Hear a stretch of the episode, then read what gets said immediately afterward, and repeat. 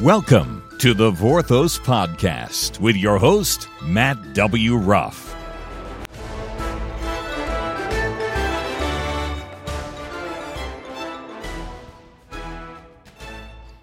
Thank you, Bob. Um, so we continue with our series on this book that will probably never be published.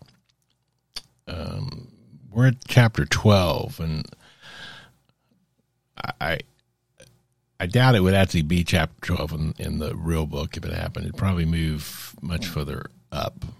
It wouldn't be first or second, but it would be further up because it's the and remember the the book title is please just stop the craziness with a line through it, absurdity with a line through it, madness with a line through it, stupidity with a line through it, evil. Of course, commas breaking that stuff up. Okay.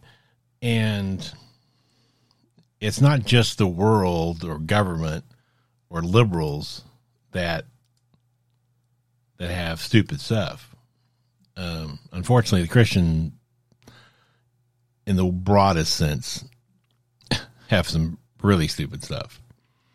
Um, and so I title chapter 12 False Christianity and, and the False Gospel. So let's start with that. In Second Peter, the Apostle Peter is writing, But false prophets arose among the people, just as there will be false teachers among you. These false teachers will infiltrate your midst with destructive heresies, even to the point of denying the master who brought them. As a result, they will bring swift destruction on themselves, and many will follow their debauched lifestyles. Because of this, false teachers, the way of truth will be slandered. Now, it's very important to understand the small words. In this case, it's in the second phase. It says, just as there will be false teachers among you. I'm always shocked at the number of people that and I and I'll get off pastors for a second because I, I have a bad tendency to pick on pastors. Let's pick on congressmen because they're fair game. The Congress is the most closed system there is An unbelievable number of people get reelected. Yet their approval rating is like literally 5%. As a group, they're terrible. Oh, but my congressman is fine. And when they're not. Okay. I can clearly say my congressman is, is terrible. Um, and I've said that ever since I got here. But he keeps getting reelected. And that's true about conservative ones as well. I mean, I, in theory, I'm not for, and this is definitely a rabbit hole. I'm not for term limits, but in practicality, I think they're probably needs to be them since that's the only way we can keep the rotation up. Um, I'm not running for Congress or Senate, but I mean, 10, five, 10 years as a congressman, two terms as a senator with an exemption for two additional terms in the House and one additional term in the Senate if you're a committee chair. You know, because you don't want to eliminate all the experience. Okay, experience is sometimes a good thing, but you, you got to get keep. You need a higher turnover to get fresh blood. Okay, but back to the the point of the deal: the church, Christianity, really. Uh, there will be false teachers. There are false teachers. Guess what? They may be your pastor. If they're not your pastor, they could be friends of your pastor. They are some big names, okay? There's no ifs, ands, and buts about it. Okay? For one, the church is not a family business that you just turn over to your kids when you die, which is what happened to Joel Osteen. I knew you know, I was living in Houston during this whole thing. I actually met Joel Osteen several times because he was his dad's TV producer, you know, technical director. Okay. I volunteered at a church that had a TV ministry, and there was a committee kind of, there was a meeting occasionally of of like minded people, and he was there, and it's no big deal. He was very good at it. Um, and when they approached him after his unexpected father's death, you know, he didn't want to do it. But he suddenly got the bug, and you know, it's uh, it is what it is. But do I think he should be the pastor of church? No, but then you know, I'm not. I'm not a member of his church. I don't listen to him. I don't buy his books. I mean, I have nothing to do with Joel Osteen other than complain about him, generally speaking. Um, and, and he's not all. I'm not saying he's a bad person. I'm not saying he he's not a Christian. I judging a person's is something you have to do. You know, and that's different than you hear a lot. Don't judge others. Well, that's not scriptural, and I'll get to that later on. But the church is not a business. Now, it's true, yes, there's certain business things that apply. Their books should balance like a or business book should balance. There should be, you know, some certain things that are common. But but they shouldn't be run like a church. It should not ever necessarily be majority rule. Okay? If God says it, that ends ends it. I don't care if everybody else disagrees with the comment. Okay? So it's not a family business, not something you hand over to your children. It's also not this whole prosperity gospel that's preached by the guys in their with their private jets, whether it be Copeland or Osteen or Dollar or what whoever the, the guy is. It's just not the facts. pastors should not be making these outrageous salaries, whether it be by book sales or anything else. Let's talk about this a little bit. Um, most people work a job. I say most people. I mean, there's people like me that have now hit the age that were. I mean, I'm 62 and I've retired. Yeah, I retired early, but not. My dad retired at 55. Um, and I'm not fully retired. I just haven't found what I'm supposed to be doing exactly, other than this podcast, which I thoroughly enjoy. But the the idea that I worked a job for many years, and I worked really hard and very long hours. Something I somewhat regret because I I sacrificed times with the wife and kids because of work and partially that's due because I was a, I'm a traditionalist. I believe I am the breadwinner, and my wife's job is to, to do the primary raising of the kids. Okay, divide and conquer, and therefore, uh, I'm also somewhat of a control freak. I admit it. It's a sin. It's a problem, and I ended up working, you know, 60, 70 hour weeks. I mean, I, I don't know if I'm as bad as some, but I was up there pretty bad. Um, I was pretty good at my job, I think, but uh, I mean, I saved every company that I was supposed to when I was turning around companies. Three years, turned the company around, and what they did afterwards is not my problem. But um, you know, I did I did the contract. My last job, you know, I worked at a church for seven years. That was supposed to be a temporary job that lasted 18 months, I believe. Turned into seven years. so, um, and because I worked at a church, I know a lot about how it runs. And all churches are similar. They're not the same, but they're similar. I've been a member of many churches, and even across denominations, there's some basic things that are the same. And um, you know, a person working an hourly job gets paid by the hour. Okay. A pastor is never an hourly job. It may be, say, you're, you know, in the part time series things, but, you know, the idea of a part time pastor is just, we can't afford a full time pastor, but it's not part time. Now, there are bivocational pastors, which I I hugely admire. Those are the guys. If there was a church around that had bivocational pastor, I'd probably be more interested in being a member of that church. The trouble with full time pastors is they live a they live a a world unrelated to anybody else. They they have a hard time relating. You know, I, I can say, listen, I joke that, you know, I did my seven years of purgatory. I worked for a church for seven years.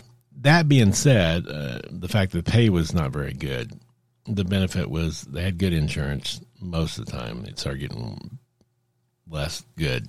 Less good, that's not good English. It became worse over time because of cost. But um, I mean, nobody cussed you out. But there was office politics. There's still stuff in there, just because you know nobody's cussing you out. There's still stuff you had to deal with. So it's not a perfect place by any stretch of the imagination.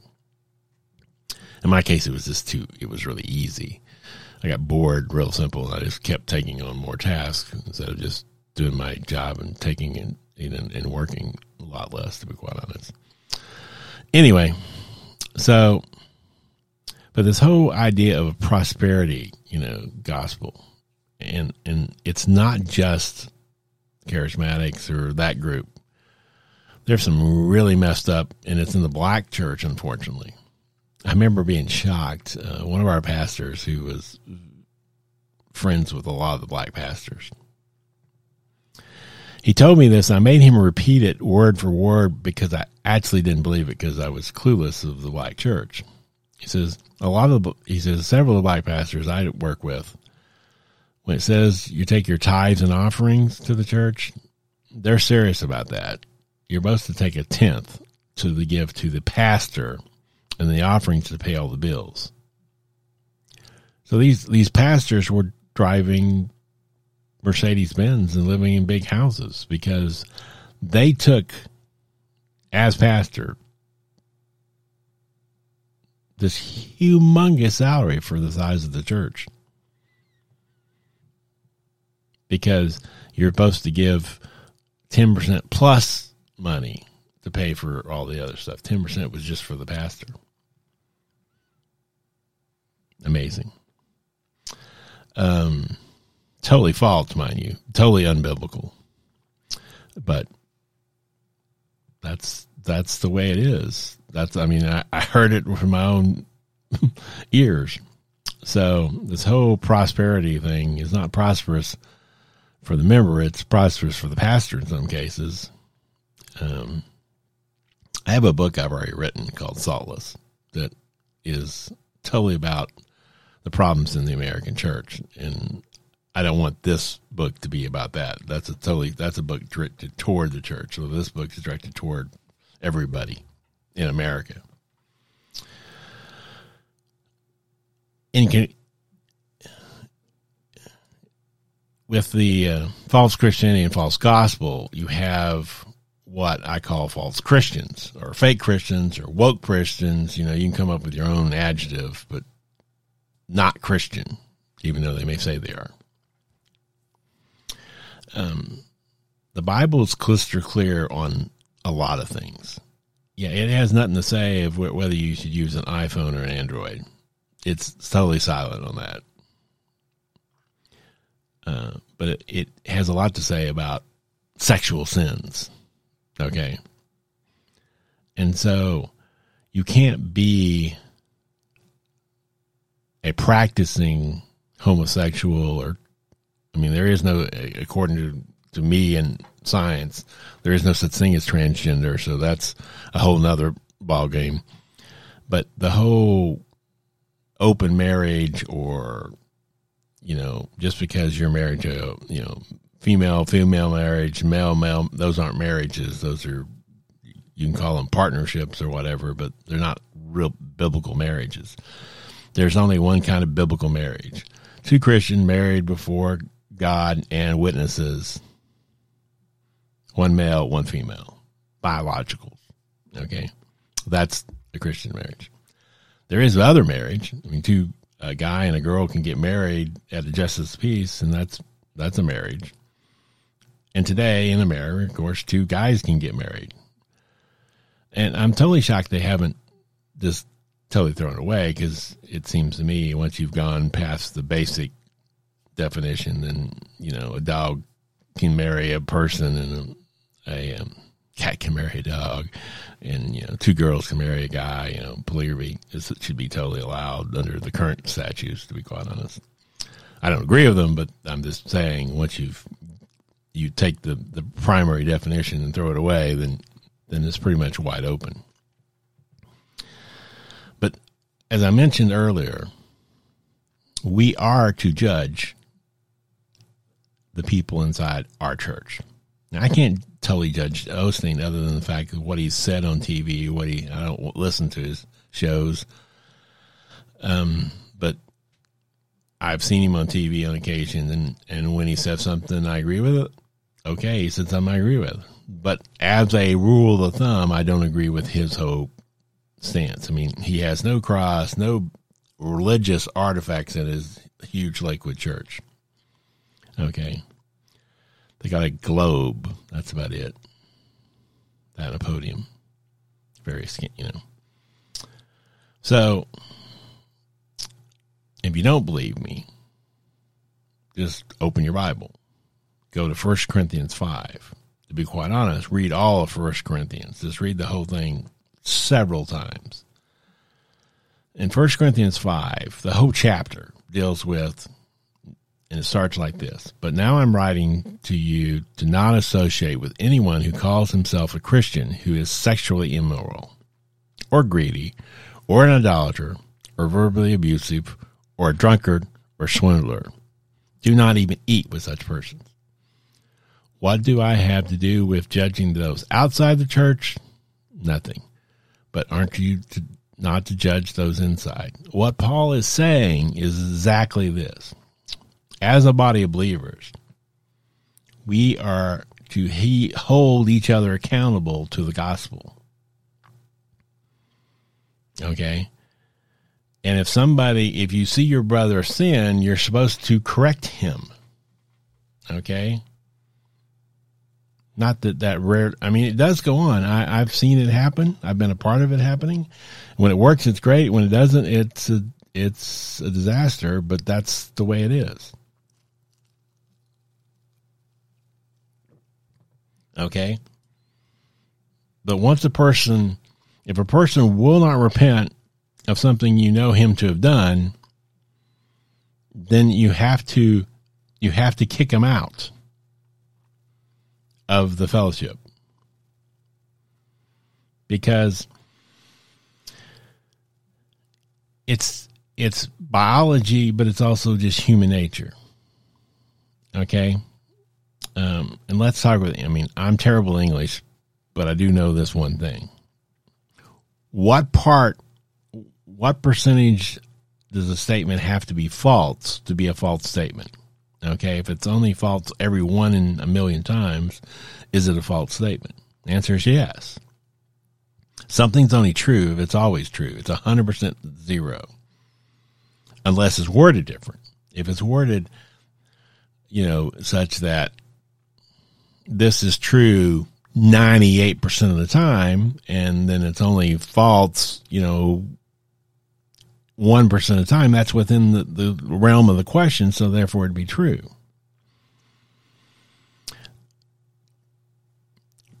Christian beliefs, Christian, which a lot of people don't know those, so that's a whole nother ballgame. Um, but the things that are that define being a Christian, which are more than just the Apostles' Creed. Okay, that's the that's what we believe as it relates to the major doctrines of Christianity, but that's not what all we believe in. Let's say you can totally, I totally agree with the Apostles' Creed, yet I'm totally okay with, you know, there's nothing in there about rape, there's nothing in there about murder. There, I mean, it's not in there. So you can't say that's the summation of Christianity because it's absolutely not. So what Paul is saying here, and this is not, please accept this as is gospel truth because it is. This is not a only. These aren't the only things that would er, keep somebody out of a fellowship. They were the things that the, the Corinthians were dealing with sexually immorality, greedy, idolatry, verbally abusive, drunkenness, and a swindler. Okay, that's the six. You can go on for quite some time. Okay. If you can't get them to repent of that, you don't even eat with such persons. Sure, still evangelize the people that are lost, but Christians who have been a part of the fellowship who refuse to obey God's word, word should be kicked out because otherwise they corrupt the people left. And I see that everywhere. Okay, it's part of science. Let's talk about the current craze of COVID. I mean, COVID is a real thing. It's a real virus that's killed people. Not as many as they say, of course, because they're including, you know, people that just have COVID, die of other reasons in the number. But a lot of people have died of COVID. I have uh, friends that have died of COVID. Okay, so it's a real thing. If you're in a closed room, let's say a room 20 feet by 20 feet, and somebody has COVID in there and is coughing, there's a high probability that at least several people are going to get COVID from being in that room with that person. Okay. If you don't like that analogy, let's try something with cooking. It doesn't take. Uh, I loved my mom. My mom loved me. I have a. She passed away way too soon, in my opinion, but she lived in her 70s, okay? But my mom loved me and she had ways of showing it that I just so appreciated, even after I was married. When we would come visit my mom, my mother would always make my favorite coffee cape. Okay. Luckily, we have the recipe, and my wife on occasion makes it. I can make it better.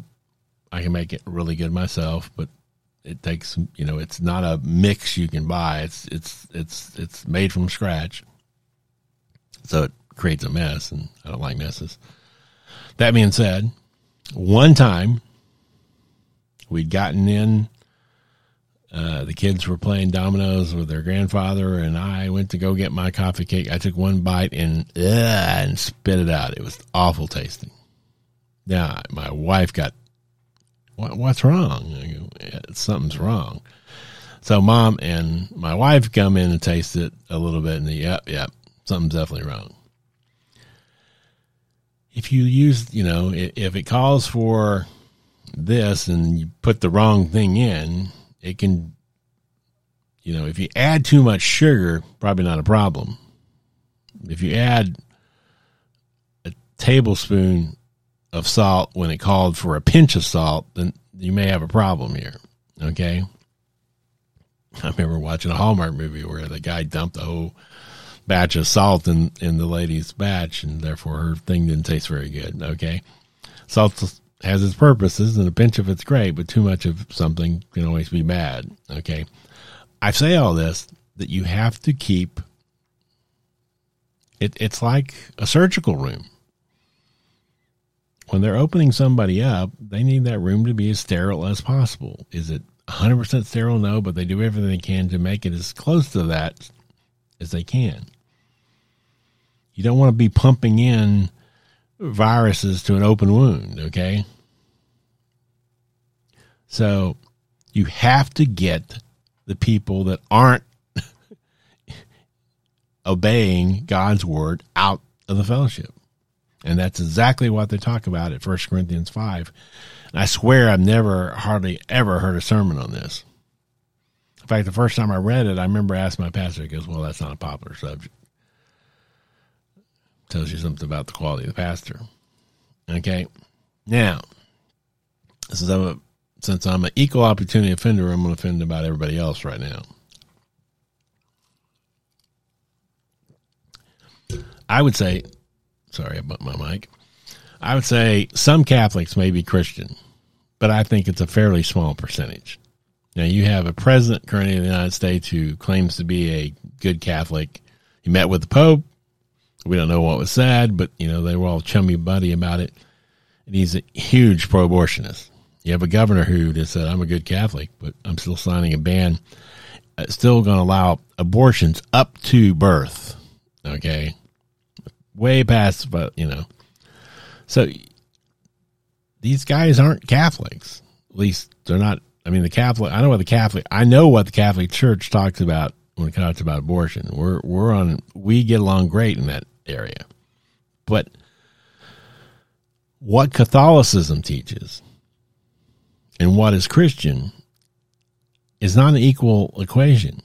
The Catholics have a whole things created out of thin air, including the papacy, that isn't scripturally based. Okay? It's been just created along the way. That is the exact same thing about the Mormons. The Mormons, the con man Joseph Smith, created a Christian cult called Mormonism, where, you know, he was, I mean, he was the chief prophet, and therefore he could have, you know, Mormons back then could have four wives, just like Islam. Uh, they have four. They can have as many as they wanted, maybe. Um, but you know, they have. He has. You know, it's still taught today that there's the Book of Mormon that's separate from the Bible. And I've met a couple undercover Christians that are that are in Mormon circles, but they're rare. Now, Glenn Beck is a famous Mormon, and he's you know a lot of people get their news from Glenn Beck, and occasionally I get news from Glenn Beck just because he's a Mormon, or just I mean, there I know Catholics that I get information from. They're not bad people, and in their expertise, my mechanic was Catholic, that wouldn't bug me that much. Okay, doesn't bug me. I worked with a Mormon. We ran a company together. He was a great, he was a great boss and good friend. But he was Mormon, and most Mormons, it's whether or not they're a Christian. That's up. That'll be determined by God at a later date. I guarantee you. But the Mormonism stuff is a bunch of stuff that's not biblically based though they take a lot of the biblical stuff, and so they say some of the right things. What did I say earlier? That second P- in Second Peter. Okay. So, and guess what? It's um, true in your church and my church. Sad part is true in every denomination Though I'd say the percentages are higher in the evangelical churches because I think they're pretty low in the Mormon and they're extremely low in the Mormon church and fairly low in the Catholic church. You look at the number of members of a church and then you find the people that actually go in there. I remember when I was, I heard this in church. It's not just in a church. There's a saying that, that I heard in church. It said that 80% of the work is done by 20% of the people. Now, I don't want to get into works righteousness here, but my, my point being, if you look at the people that are members of the church, because I dealt with this once when I was in Texas. Uh, in fact, it was when my I had when we first when our oldest kid was pulled out of first grade. The head of the the superintendent of schools was a member of the same church I was a member of, though I'd never seen him there. And according to the pastor, he may or may not show up at Christmas and or Easter, but that's the only time we'd see him. And I pushed to get him excommunicated from the church, and he didn't like that a bit. They even made him a deacon. Not that he was an active deacon, but he liked that title.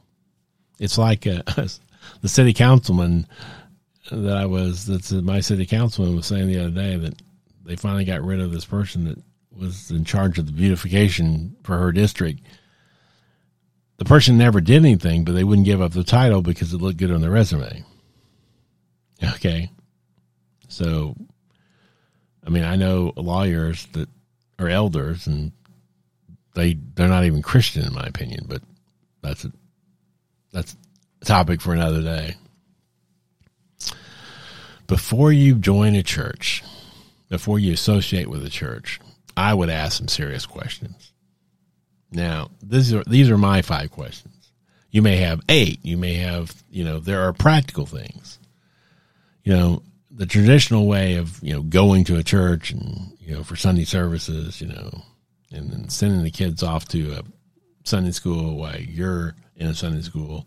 And then they sometimes kid churches because we don't, even though kids, once they're in, you know, uh, kindergarten age, they have to stand, they have to sit through class, so they should be able to sit, sit through a sermon.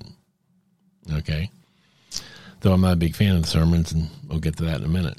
I have five. And so far, the 17 churches closest to me have all failed. Means, and these are not uh, a majority. You have to get all five. I'm not joining a church unless they get all five. Okay. Now, to be clear, uh, I want this uh, point front and center. I do not believe in the perfect church because if you join the perfect church, it will no longer be perfect. I'm not perfect. Don't expect my church to be perfect. But I expect it to be north of 50%. That's all I'm asking for. Okay, that they're wrong less than they're right. I.e., they're right more than they're wrong. Okay. But I haven't found one. and my five are kind of are unique to me. Now, some of them shouldn't be. I mean, you probably would agree with some of these if you're a Christian. First, they must believe in all three members of the Trinity, not just two. Okay? Way too many churches. And some, most of the churches I've actually been a part of in the past unfortunately, I think fall into this category. They believe in, they say they believe in the Trinity, but in practice, they believe in God the Father, they believe in Jesus Christ, but they're pretty iffy on the Holy Spirit. Okay? There is a theology called cessationism, which says that, that God only did miracles during the the time the church was being formed Okay. And then he ceased. They say that about tongues. Now, I've never spoken in tongues. I know people that have. Okay. I know quacks that have. And I say that honestly. I mean, they're, they were telling that John's, oh, but I spoke in tongues. Okay. So there's nothing super special about speaking in tongues to make you some sort of. Now, there is a denomination. In fact, we visited a church here in Nashville who basically said if you don't speak in tongues, well, you can still be a member, but you're going to be a second class citizen here because that's a requirement of being a Christian that you have received the Holy Spirit, and everybody that receives the Holy Spirit speaks in tongue. That's a false teaching, and therefore, obviously, I can be a member of His church. So, on the other hand, you can't be we joke about the Presbyterians, the frozen chosen, who a lot of cessationists in the Presbyterian Church. They want very little to do. They're big into their theology. They think that they have all the answers to everything. But let's not talk about God's miracles. Yeah, let's not talk about the acts of the Holy Spirit. Now they'll talk about it. Yeah, thankful that this and that happened that were just everyday things that happened right. And there's a thing called common grace common grace is that you know we we get to we get to where we're going without somebody wrecking us. Doesn't always happen, but more times than not, we at least in America, we get to where we're going without something bad happening. Occasionally, you have a flat tire. Occasionally, you have a wreck. Okay, but more cases than not, you don't. Okay, that's not what I'm talking about, really. But my bottom line is they have to believe in the actual working of the Holy Spirit. They have to actually believe in miracles. Way too many places just don't. They don't believe in any kind of God intervening. Now, if you're around in the 1700s when the country was being formed, a bunch of our founders were deists. Now, what did deists believe? They believed in God the Father Almighty, maker of heaven and earth, was the great clockmaker. He wound up the solar system and let it go. He didn't get involved anymore. That's what a deist believes, basically. The trouble is what that's what these so-called evangelical churches are saying. Oh no, we don't believe God's going to do miraculous. Yet Presbyterians have this thing where an elder, it's in their book of church order. Elder, you know, go play, pray for somebody, anoint them with oil for healing. They don't do it. My son had, excuse me, my son had cancer, and nobody from the church, and we remember a Presbyterian church at the time. Nobody came and anointed his his head with oil and prayed for he for miraculous healing. He got healed through the the miracles of modern medicine, though probably damaged through the chemotherapy. But you know that was he was you know that's twenty. He's lived twenty extra years, so how many more he's got? That's a bonus. Because otherwise, if we hadn't done something, he would have died lacking a miracle. Okay. So you got to not be closed to miracles. You got to not be closed to acts of the Holy Spirit. And here's one that will probably send some people screaming. Um, God does miracles overseas a lot more than he does here for some reason. And partially because they believe him over there partially it's also it's it's they they see evil over there as well. Okay? I believe in demons just as i believe in angels. Okay? Um and there are certain things you just can't explain.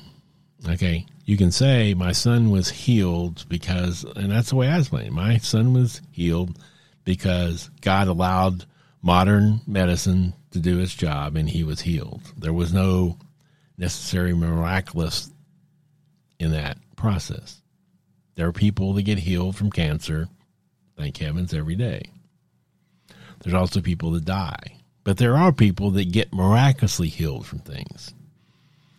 And you and it's real easy in the area of like cancer or some, you know, back disease to not see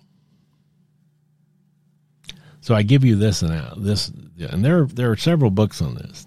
Uh, my the one I remember because it's it's very unfortunately there's it's a two part book, but Eric Metaxas is one of my favorite authors. Has a book called Miracles. Now, half of that book is about the miracle of creation, but you can skip that whole half and read the other half. Okay, and you just go back and read it later about actual miracles from friends or acquaintances of his. One including, um, you know, a faith healer, you know, one of these prosperity gospel guys. I didn't say they weren't, you know, I wouldn't be a part of their deal, but I'm not saying they're not performing miracles. I don't think they perform as many as they say they do, but that's neither here nor there. Okay. My nephew, no, my niece, yes, my niece says Kenneth Copeland cured her back problem. Praise the Lord, but I still wouldn't support Kenneth Copeland. Okay. Um, but I'm not denying that that didn't happen. But, you know, back things, those are things that's really hard. So I'll give you a clear miracle. This lady was missing a finger.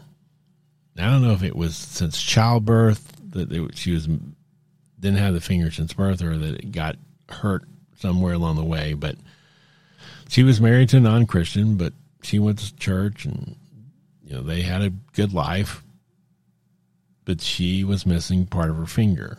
And at the church healing service, somebody prayed and her finger grew back. That's something you can't ever document happening in a hospital Now they can reattach a finger, you know, if it gets cut off and you've got the finger, you put it under ice, you know, they can they can do stuff like that today. But a finger that's been long since gone, just growing back, I've never heard of that documented in any hospital. We've got pictures. We've got, you know, I've seen the lady. Okay. She's got a finger now. It's really hard to deny that one, people. So that's number one. They must believe in all three members of the Trinity, not just two. Number two, the Trinity, God, okay, wrote the Ten Commandments with the finger of God. Okay, that's in the scripture. Most people wouldn't deny that. They are above the laws and prophets of Moses. Jesus didn't do with, do away with any of the commandments. Now there can be there's arguments made that he did away with the the commandment on on the Sabbath. And I don't want to get into splitting hairs. But we know he didn't get away of do not murder, do not commit adultery, do not bear false witness, do not covet. Those are all still valid.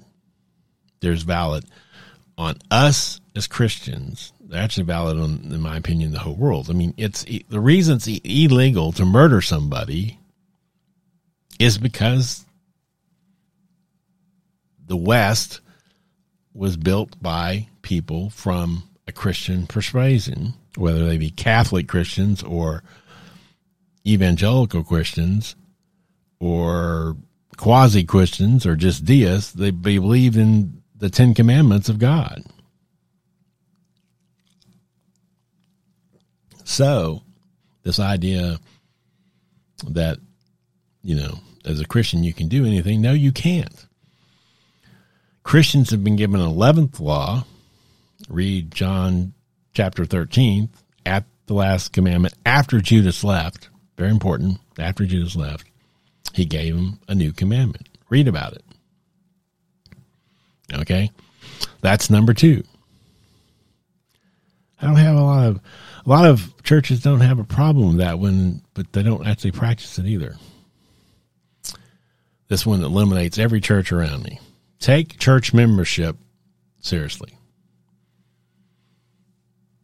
Make church discipline a serious thing. It's so sad that it's so easy. It's easier to join a church today than it is to vote. It's easier to join a church today than it is to commit a crime. Okay. It is so easy to join a church. And it's even easier to leave one. Okay. Excuse me. Excuse me. So that's just wrong. Okay, I think um, church membership should be a little bit more detailed. I rarely compliment Europeans, uh, but one thing is that the um, getting a driver's license in the U.S. is a joke. I mean, they don't require much. Yet, I mean, it's you pass this little test. Some of the questions are as stupid as can be um, and then you have to take a little driving test that's pretty pathetic. And if you make a passing grade, you know, you get your driver's license. In the UK, it's a much harder process to get a driver's license. And I wish it was much harder because so many people don't know how to drive. Okay. But I believe church membership should require some things. Now, to be honest, I will say the church that where the Presbyterian church that we joined when we moved to Nashville, actually, the senior pastor interviewed us. So that's something. Because it's a big church, the fact that he interviewed. I don't think they do that anymore because he's no longer the senior pastor, but that part actually impressed me. Um, but take church membership and discipline seriously. One of my favorite books, if you have not read this book, please read this book. It's more important than any of my podcast, anybody else's podcast. It's called The Insanity of God. Okay. Um, he also wrote a, a second book, The Insanity, and unfortunately, it's not quite as good as most second books aren't as good, right? Um, but there's a quote in the second book. Come up with, you know, coming up with a definition of the church. The church is a place where you don't show up after a few weeks, they come looking for you. Okay, that's a very good definition of a real church because that doesn't happen in most churches today. You can you can be a regular attender of church and you can quit going and nobody's going to come knocking at your door. Nobody's going to call. And I say nobody, some people may. When we had our run in with the pastor at the church, which everybody knew me and everybody knew, not everybody knew what was going on. Suddenly we weren't coming.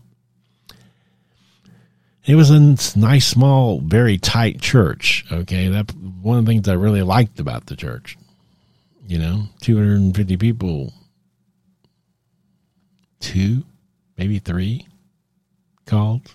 Hey, what's up? Why aren't you, why have you been at church? So, yeah, church discipline, church membership should be a serious thing. Okay? Orthodoxy and orthopraxy are not optional. You have to believe in orthodox, you have to believe the right things and you have to do the right things. Elders are to be above reproach. That was my whole problem with this pastor, because in the Presbyterian church, pastors are elders. They have to qualify for the position of elder. When there's all these people saying all these things about so-called elder, he's definitely no longer above reproach, is he? So, you know, it's an open closed case from my standpoint. They must be able to defend the faith.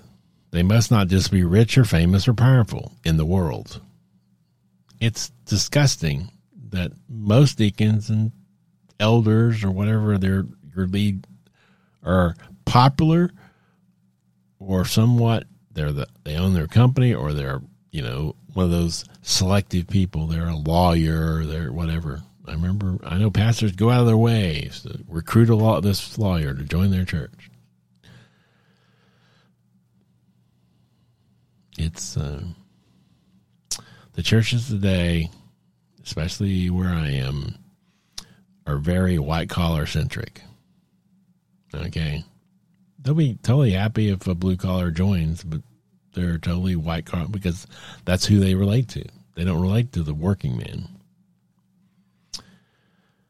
So, membership, church discipline. Seriously, that's number three. Number four, this one really gets people. John Calvin, and I'm not a Calvinist, okay? I've studied it, I understand it, can't get there. But doesn't mean I throw out everything. I mean, there's stuff I disagree with Eric Metaxas on. There's stuff I agree with a lot of people on various things. Okay, just because I disagree with one chapter doesn't mean I throw the whole thing away. John Calvin wrote in his commentary, and I'm getting this from it was originally in in a in a book by David Platt is where I originally read this. So, in John Calvin's commentary on Second Corinthians 8 and 9, he noted that God has enjoined upon us frugality and temperance, and has forbidden that anyone should go in excess, taking advantage of his abundance, lest those then that have riches consider that their abundance was not intended to be laid out as excess, but to relieve the necessary of the brethren. Now, I think most people misunderstand what it means to be a church. I mean, I see that as a huge problem. A church is in literally the same thing as a family.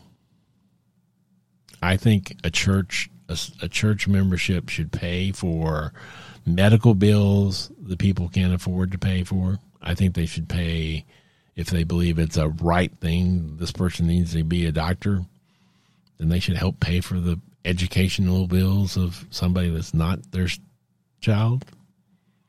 Okay, I don't believe. I believe they should have things in common. I believe the rich should pay for members of their fellowships things.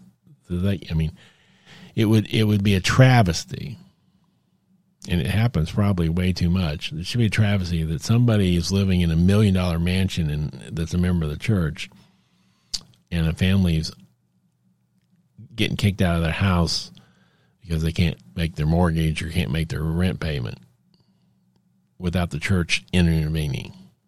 Okay. One, we've let food stamps and that kind of stuff do the work of the church. I mean, the church was the Social Security Administration. The church was the food stamp program of the past. And we've, the churches hadn't done their job, and so government has had to take over and some government has taken over even when they hadn't to because they want the power and they want authority. They want people to be loyal to the government. It's a it's a terrible system. That's the church's job. It's also the church's job to help people outside the deal, but they take care of their own first. Okay? So take a look at any church budget and determine how it really reflects with the full gospel, the full weight of scripture. Okay? All right. It's amazing to me how little church budget goes. In fact, in most cases, none of the church budget goes to help people. At my the church where I employed, it wasn't a part of the budget. There was a separate item called the deacon fund, and it was a voluntary extra giving at the, you know, I think once a month they would please give the deacon fund, and it would help people with. And then trouble was managed by deacons that weren't trained. I mean, they meant well, but I remember one guy who was a deacon who said, "Well, yeah, we had the money, so like this family went on a vacation, spent too much on their vacation. They were a little bit short on cash. They had plenty of money. I mean, they were rich people. They had plenty of money. They just didn't have any cash. So they asked the church to help them out with their mortgage. And so we did. Now, short term loan, maybe, but I wouldn't do that with my church money. I would not if they were frugal, you know, not if they just spent too much on a on a, I mean, personally give it to them. Okay, here, here's a thousand dollars to help you out, but you know, pay me back. And if you, you know, you can't go into it without, you have to assume they're not going to pay you back. But a person who's you're friends with, who you loan money to because they're tight on something, most likely they will pay you back. Okay. But no, and it's a pride thing. A lot of people don't want to do it. I, am one of those. Don't want to ask for help when I need it. But churches should reflect the gospel, and their budgets should be such. They're not businesses. And so the guy in the corner office, i.e., the CEO, i.e., the pastor, should not be paid more necessarily than everybody else. I'm not saying they should be paid less than everybody else either. I think church salaries should be kept at a minimum. I don't think churches should have big staffs. Okay, I think um, I think the first hire should be an evangelist, not a pastor. But I again, I digress. I think the pastor role. Hey, I'm I'm 62. I was raised in the Methodist church. I became a Baptist for most of my career, most of my life. Uh, around 50, I guess, when I moved to town. I guess in my late 40s. I was a member of Presbyterian Church for those years. And all those time, I've only known two pastors, 10 different churches, I think. I've only really known two people that fit the calling of pastor. One married my wife and me, who I'm still friends with. The other one was actually my one of my bosses. I had I went through multiple bosses. Uh, we reorganized the church all the time because the senior pastor was wasn't wasn't a pastor for one. He would never, I mean, unless you were one of his few close friends, he did no pastoring. All he did was preaching. He also was a temple administrator. He didn't he didn't like making decisions, didn't like making anybody mad. He just liked to get his huge salary and preach. And, and then he started writing books and making money on the side and like that even better. So give him a chance to speak some eh, place else and get a five thousand dollar speaking fee, he would go do that instead of showing up to, to preach at the, his home church because he still got paid whether he was there or not. Isn't that convenient? So, um, yeah, church budgets. I don't. I, I make a joke, and it's not really a joke. I'm actually serious by it, but I always make it sound jokey because I don't want to overly offend people.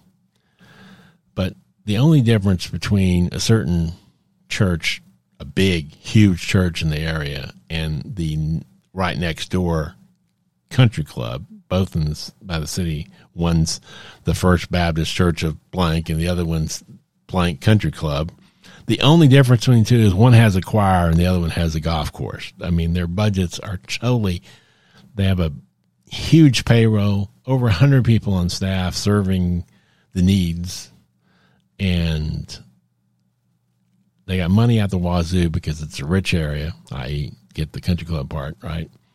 And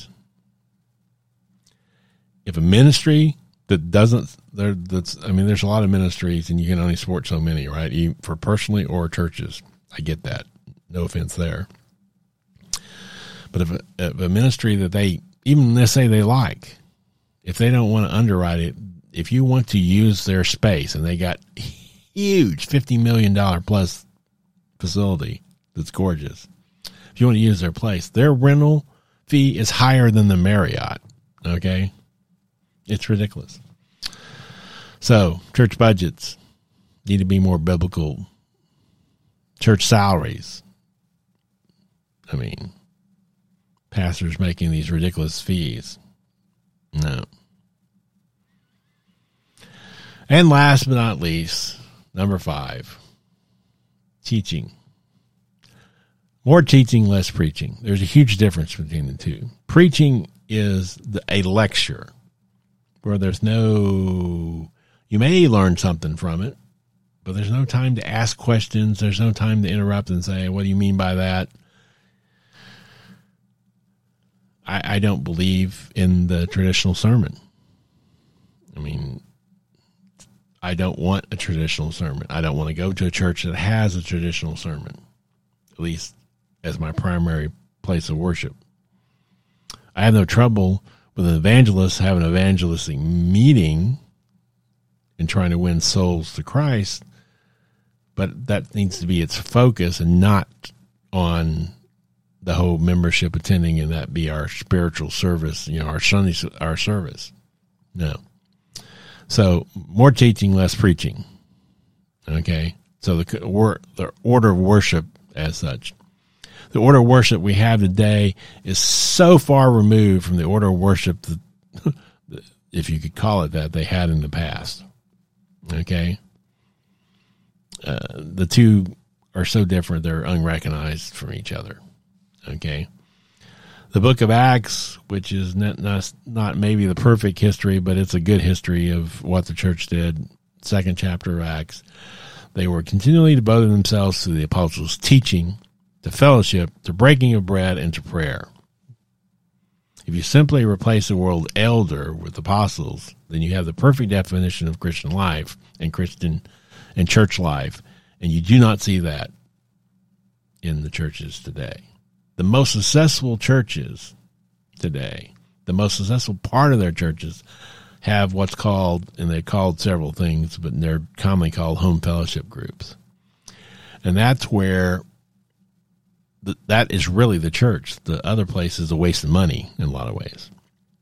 Because in the home fellowship group, it's it's four or five families get together and they become really close with these people. They eat together. They and therefore if there's a problem they take care of that person. That is being the church. And you don't and quit giving all that money to the building and to the pastor who preaches a sermon that you can't ask questions about, and you you uh, that's that's just never the the whole sermon thing came from Socrates and the Greeks. Okay, they'd go give these huge presentations and get a huge honorarium, and and that's exactly what these pastors are doing in most cases. So no, I don't believe in the preaching as a form of teaching because it's not as good as teaching. Teaching is much better. So Biblical teaching under elders, yes. Fellowship with fellow believers, yes. Eating together. Remember what it said in 1 Corinthians 5 oh, if somebody is out of fellowship, you shall not eat with this person. Praying meeting others' needs, yes. That's what church is. But unfortunately, the home fellowship school, the Sunday school class may be doing it, but the church as a whole isn't doing it. And that's a problem. So to finish up my my thing on on things, if you if your pastor, eh, there may be an exception to this. I'm not saying it's if your pastor may anywhere, and I'll speak for Tennessee. Under no circumstances should any pastor in Tennessee anywhere be making a quarter million dollar anywhere close to it, in my opinion. Okay, a quarter million dollars I also don't believe these pastors that go write books that the books should be the property of the pastor. He gets all the money from it. He wrote it on on church time, really. So let's talk about that. If you're an hourly worker, you get paid by the hour, and those are the hours you're required to pay. A salary person, there's no set time limit, and a pastor's job is really on call, twenty four seven, seven days a week. It's what the job is. So to say that he wrote the book on his own time, which is a joke.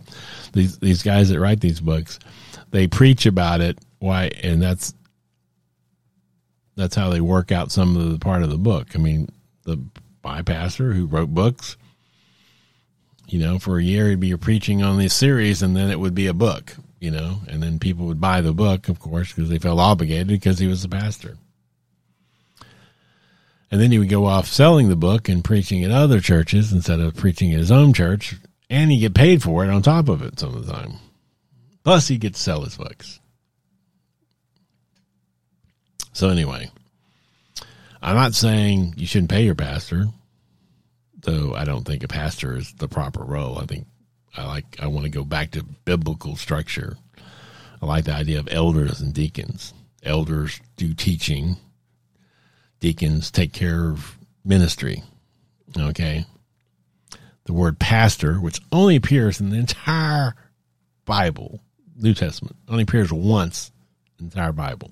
To build this whole structure on pastor is absurd. But anyway, so the the person that's a pastor is a very select person. That person's, you know, if if and I said I only know two of them if something terrible, if my wife was in a critical car wreck coming home from babysitting our grandchild today,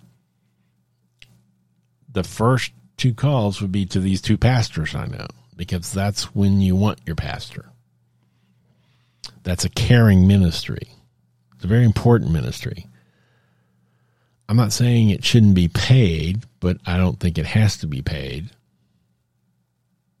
Okay but it's not the primary preacher. Okay, the preacher is not necessarily the pastor. They're separate roles, and putting them together doesn't always work. Okay, so that's my view on the pastorship. They shouldn't be paid all these huge salaries. That's for sure. I'm not saying they shouldn't. I mean, I know a pastor who's a serious pastor who drives a Mercedes and he's a little bit ashamed about it because he lives in a not a huge town, but his son is a owns a Mercedes Benz dealership, and that's one of the ways he honors his father by letting him drive a. He gives him a, a new car ever so every few years, and it's a Mercedes, of course, because that's what he what's the, what his dealership is. Everybody knows that, that knows him, so it's not an issue. But it can be an issue for them. The people that don't know. And that's why he's a little bit, but, you know, I wouldn't turn it down either. If my son wanted me to drive a nice car and I like the, and I fit in the nice car, I'm sure. It's, it's important to the son as well as to the dad. So, church issues.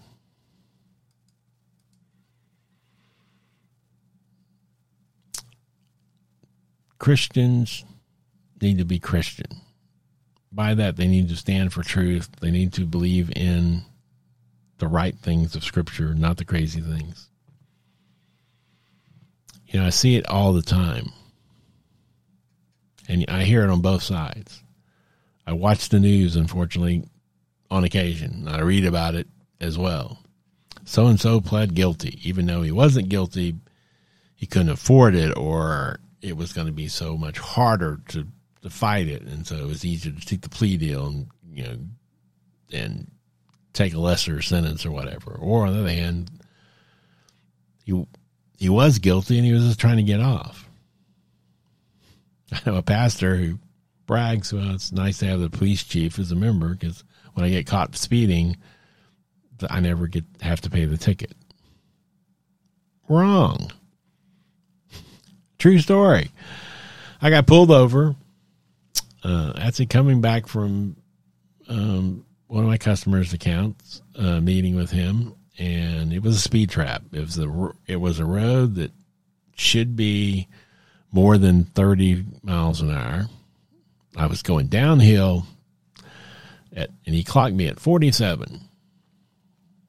And he said, "In the road, I believe speed limit it's either 30 or 35. I'm doing this from memory. It's been quite a few years.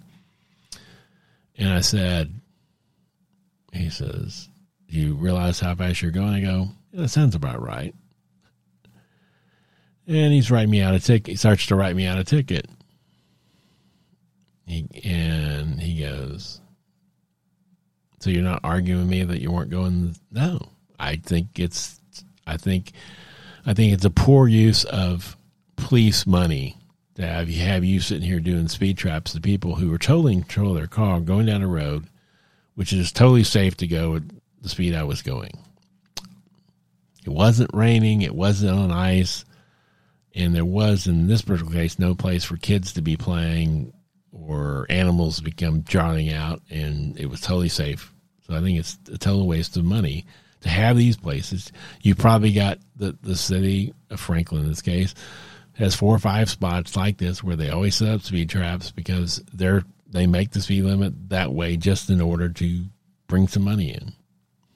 he looked at me and goes, he said, "So, do you have somebody who's going to get you out of this?" I go, "Yeah, I, I know people, but I won't do that. I'll pay the bill." He says, "Why?" I go, "Because I'm guilty. You've just said, I've just admitted."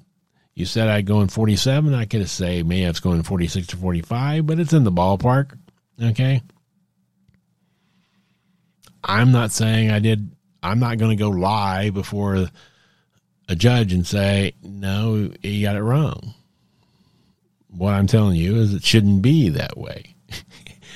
and he hands me the thing and he changed it from a ticket to a warning. He says, well, I have to justify the time, but you go have a nice day because your honesty is so rare.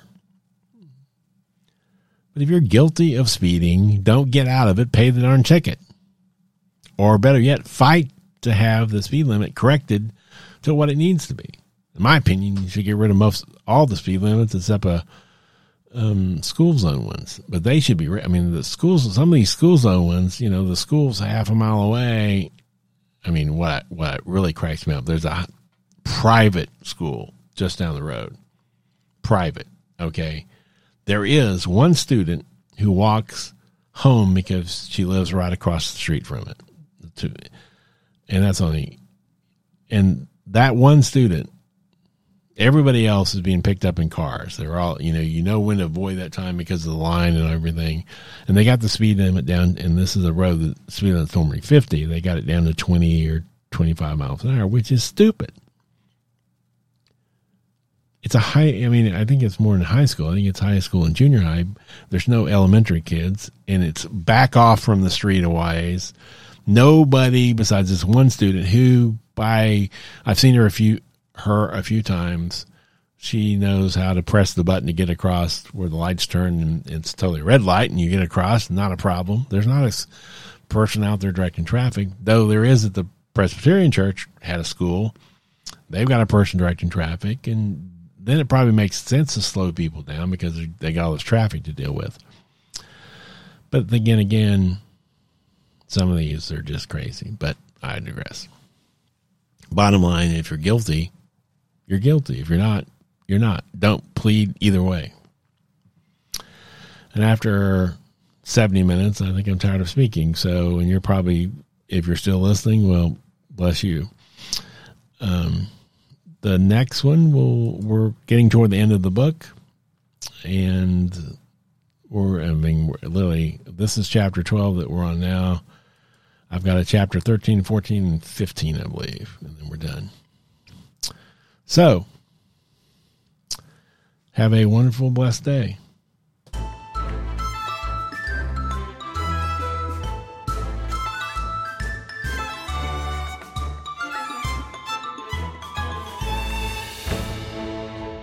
Thanks for listening to the Vorthos Podcast.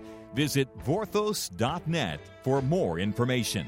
That's Vorthos, V O R T H O S dot net. You may follow at Vorthos on Twitter. The views and opinions expressed on the Vorthos podcast are those of the speaker and do not necessarily reflect the official policy or position of the Vorthos podcast. Any content provided by Matt or our guest are their opinion and not intended to malign or insult anyone or anything. Matt W. Ruff can be reached at mattwruff at vorthos.net. That's M A T T W R U F F at V O R T H O S dot net.